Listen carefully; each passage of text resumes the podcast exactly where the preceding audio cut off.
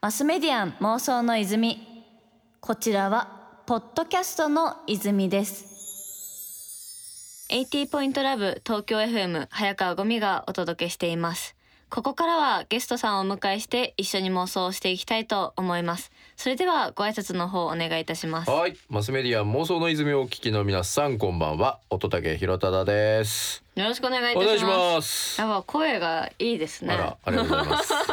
なんかあれだね、うん。アベプラで毎週ご一緒してるけど、こういうなんか違う場で会うと新鮮だね。ち。ょっと新鮮ですよね、そう私と乙武さんあのアベマプライムという番組でね、乙武さんがメイン MC で、まあ、そこでご一緒してるけど、うん、今日はもっとこう一対一でというか普段はねゲストさんがいて、うん。こう大激論という感じなんですけど、はい。ちょっと今日は落ち着いていろいろお話ししていけたら嬉しいなはい。と思ってます。そもそも1998年のはい。大学時代に五体不満足という本をですね、うん。出版されて大ベストセラーにということで、はい。私逆に結構びっくりしたのが、その私95年生まれなんですよ、うんなんで読んだのが多分小学校入ってからとかでだから多分乙武さんが先生になられた後そうかそうにか。そう読んだから私先生になった後に書かれた本だと思っていて、うんうんだからあ大学時代に書かれてるんだっていうのが結構衝撃でした。だから98年なんで、ゴミちゃん生まれた時は、え、私3歳の時3歳か。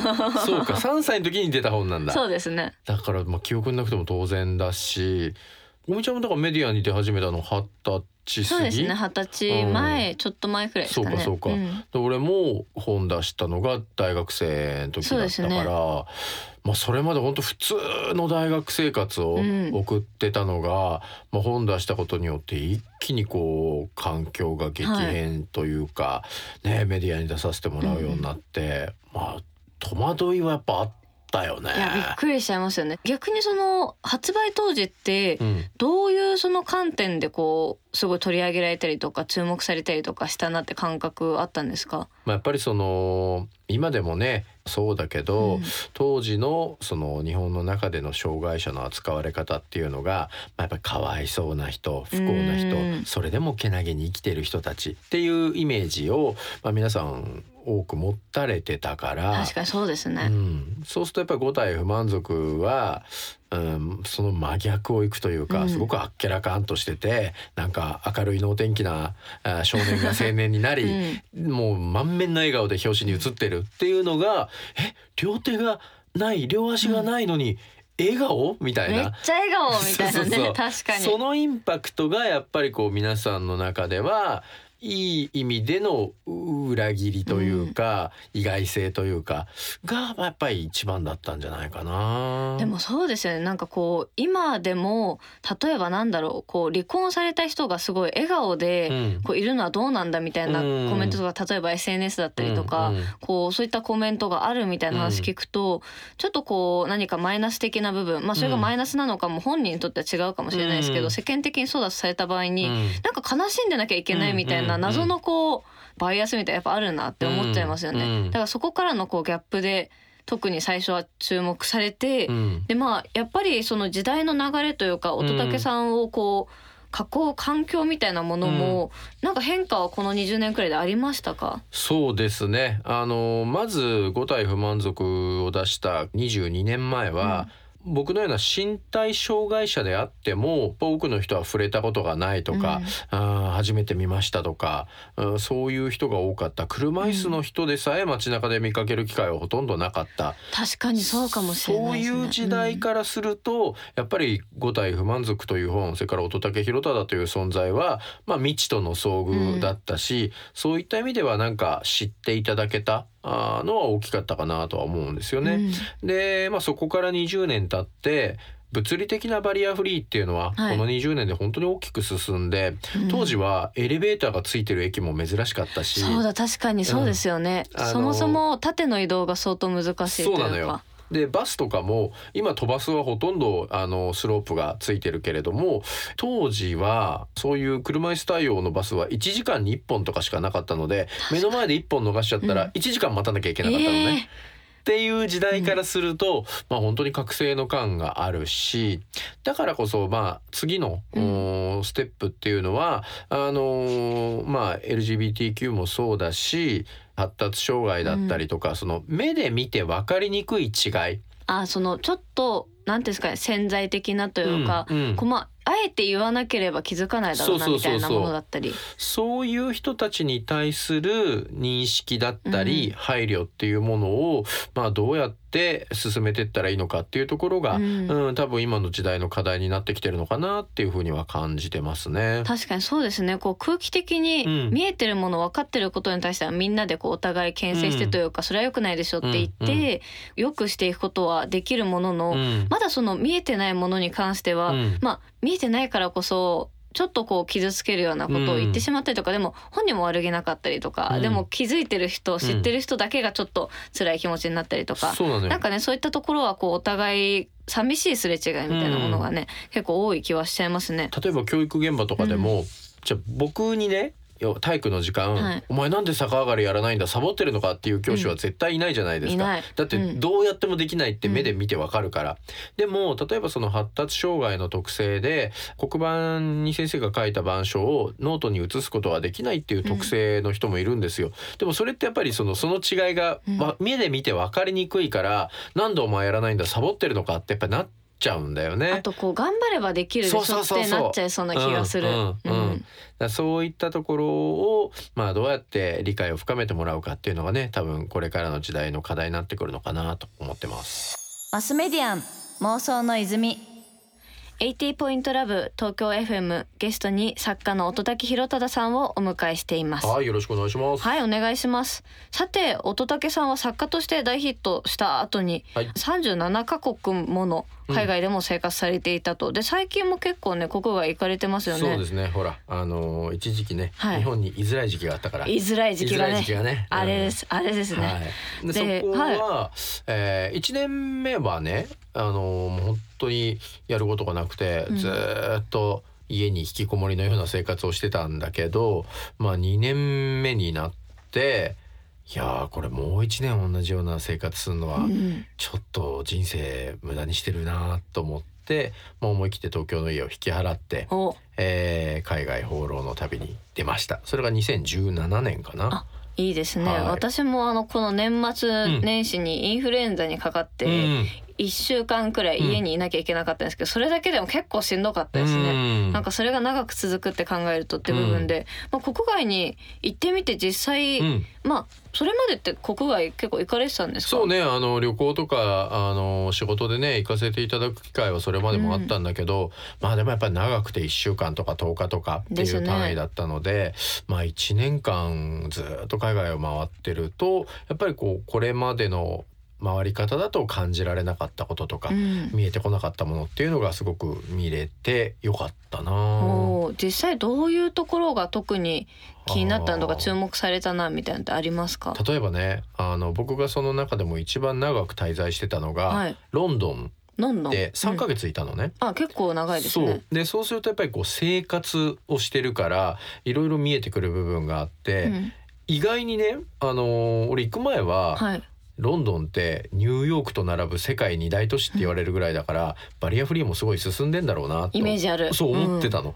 ところが行ってみたら東京の方がめちゃ便利で。あそうなんですね、うん、あのやっぱり、えービクトリア朝時代の建物が街中にまだまだ残ってるから文化を守るって観点で。1800年代後半とかの建物がゴロゴロしてるし、世界で初めて地下鉄が通ったのってロンドンなのよ。だからエレベーターがついてない駅の方が多いぐらいなの。その時の作りでってことですもんね。で2012年にオリンピック・パラリンピック開催することになって、慌てていろんな駅にエレベーターつけたみたいなんだけどそれでも俺がこう滞在してた17年当時でもうん。まだ4割強かなっていう、そしたら結構ね駅も選んで降りなきゃいけないですもんね。そそこがポイントで、それって日本人の発想なの？はい。つまり、うん。エレベーターがついてない駅だったら、やっぱり車椅子だったら無理だろうなと思うし、ん諦めちゃう気がします。そうベビーカーユーザーでもちょっと隣の駅まで行こうかなって思うのがやっぱり日本人じゃない、そうですね。でも向こうの人は車椅子ユーザーだろうがベビーカーユーザーだろうがエレベーターのないと分かってるん。一番近い駅を使うの。はい。でなんでかなと思ったらなんでですか？うん。駅に着くでしょ？で当然エレベーターがないから階段の上で立ち尽くしてるでしょ？そしたらもう1分も経たないうちに何本もの腕が出てきてえーみんなで運んでくれるの。えーで高齢者の方だったらみんなで荷物を持ってあげるの。うんでそれが分かってるからまあ行ったら誰か手伝ってくれるだろうと思うから、みんなエレベーターがないって分かってる駅を使うのね。しかもなんならそういったこう協力があるからこそ、うん。まあ、すぐにエレベーターつけなきゃとならないかもしれないですもんね。でもしね日本でそれをやると何が起こるか、うん、炎上するんですよ。確かに。しかも行ったりとかしたらね。そう。つまりお前は自分の力で降りれないって分かってて、誰かに手伝ってもらわなきゃいけないって分かってるのに、うん。なんでその駅使ったんだっていうふうに多分怒られるこれが日本の社会なんですよね。間違いないですね。そう。だからね最近やっぱりよく聞かれる自己責任っていう言葉がどこまで広がっていっちゃうのかなと思うけれども、どっちが街の作りとしてバリアフリーであり便利ですかって言われたら東京の方が僕は便利だと思った、うん。でも街中でどっちの方が車椅子の人をよく見かけますかっていうと、ごみちゃんさ東京で一日、はい。まあ朝から晩まで外出てて一日も見かけない日あっての方が多分多いと思います。ベビーカーですらまあ、うん身近なところだと見かけますけど、うん渋谷とかでじゃあ見かけよかったらそ,、そうだよねこまでね見ないですもんね。ところがロンドンだとどんな街であっても2ブロック3ブロック歩いてると1人ぐらいの割合で車椅子の人見かけるのよ。はい。あれ？ロンドンの方が不便なはずなのに、なんでこんなにいっぱい見るんだっていうと多分そういうところなんだよね。確かにだからそのバリアフリーな施設的な観点で言うと、日本の方が進んでるかもしれないけど、うんバリアフリーな社会って意味で言うと、もしかしたらねロンドンの方が先を行ってるんじゃないかって感じちゃう部分ありますね。どっちが車椅子ユーザーにとって暮らしやすい街なのかっていう観点で言うと、これは分からなくなってくるなっていう、ね、結構難しい。そうマスメディアン妄想の泉乙武さんが妄想する昨今のまあ新しいビジネスそれこそ、うん。あの直近だと結構障害者の雇用の部分だったりとかもね、あの仕組み変わってきてるなと思うんですけど、何か最近注目されてるビジネステクノロジーとかってあったりしますでしょうか？あーやっぱり一番は吉藤オリーさんという方が開発した織姫ロボットっていうのがあるんですね。うん。これはあの遠隔で操作ができる分身ロボットなんですよ。はい。で試験的にその遠隔操作で動かせるロボットが店員を務めるカフェっていうのがああった。そう開催されて織るんですよ。姫ですよね。織姫がいっぱいいる店舗で、はいでこれ何が面白いかっていうとじゃあ遠隔で操作してるのが誰かっていうと、まあ、障害や病気などによって自宅から出られなかったり中には重度の方だともう寝たきりの方だったりっていう方が実は操作をしているんですね。で例えば本当にあの寝たきりであっても、うん。おその遠隔操作ロボットにカメラやうん。スピーカーやマイクが内蔵されているので、はい。えー例えばパソコンの前で「いらっしゃいませ」って喋ったら、その声がその織姫ロボットを通じてお客さんに届くし届く、うん。あのー何になさいますか？なんていう注文もできる。で、えーとまあ、キーボードとかを操作することによって、えー織姫を動かして、うんえー商品を届けたりメニューを渡したりっていうことも可能なのね。細やかなね気遣いが多様してやれますもんね。そう。で、まあ、最重度の方になると、まあ、声を出せなかったりする方もいらっしゃるんだけれども、あらかじめよくう店員さんが使う言葉「いらっしゃいませ」とか「何になさいますか」とか「お待たせしました」なんていうのはあるところをクリックすれば、うん。その音声が流れるようになってたりそのクリックもその視線を動かしてカーソルを動かしてうんうん。えー瞬きをすることで、えークリックをしたりっていうことで、あの動かすことが可能だったりするのね。でこれ何がすごいって、はいオリーさんと話しててね。お感心させられたのは。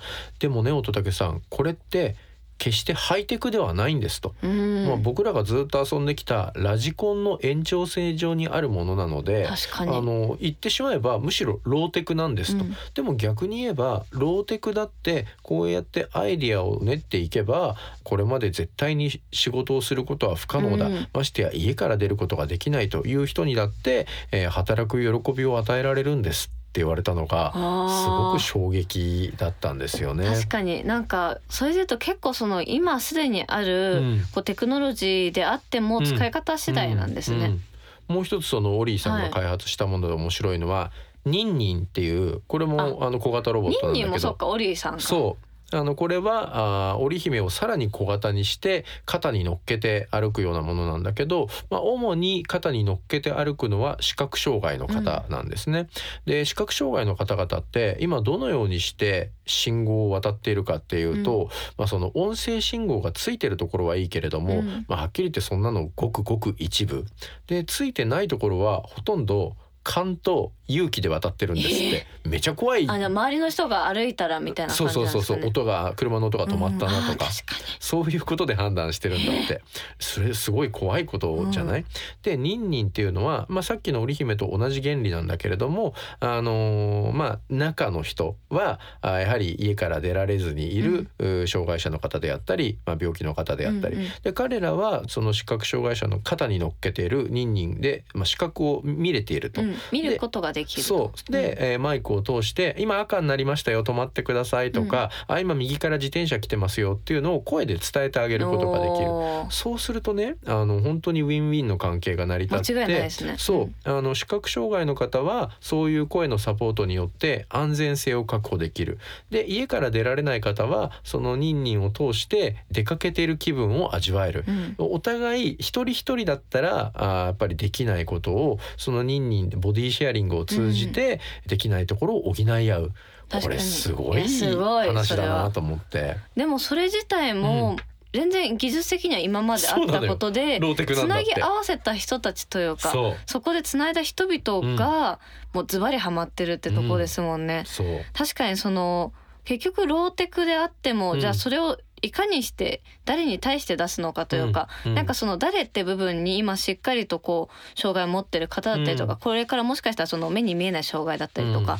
もう入ってきてるんだなと思うと結構何か技術が革新的に進歩しなくても変わっていく部分ってすごいあるのかなって思いました。マスメディアン妄想の泉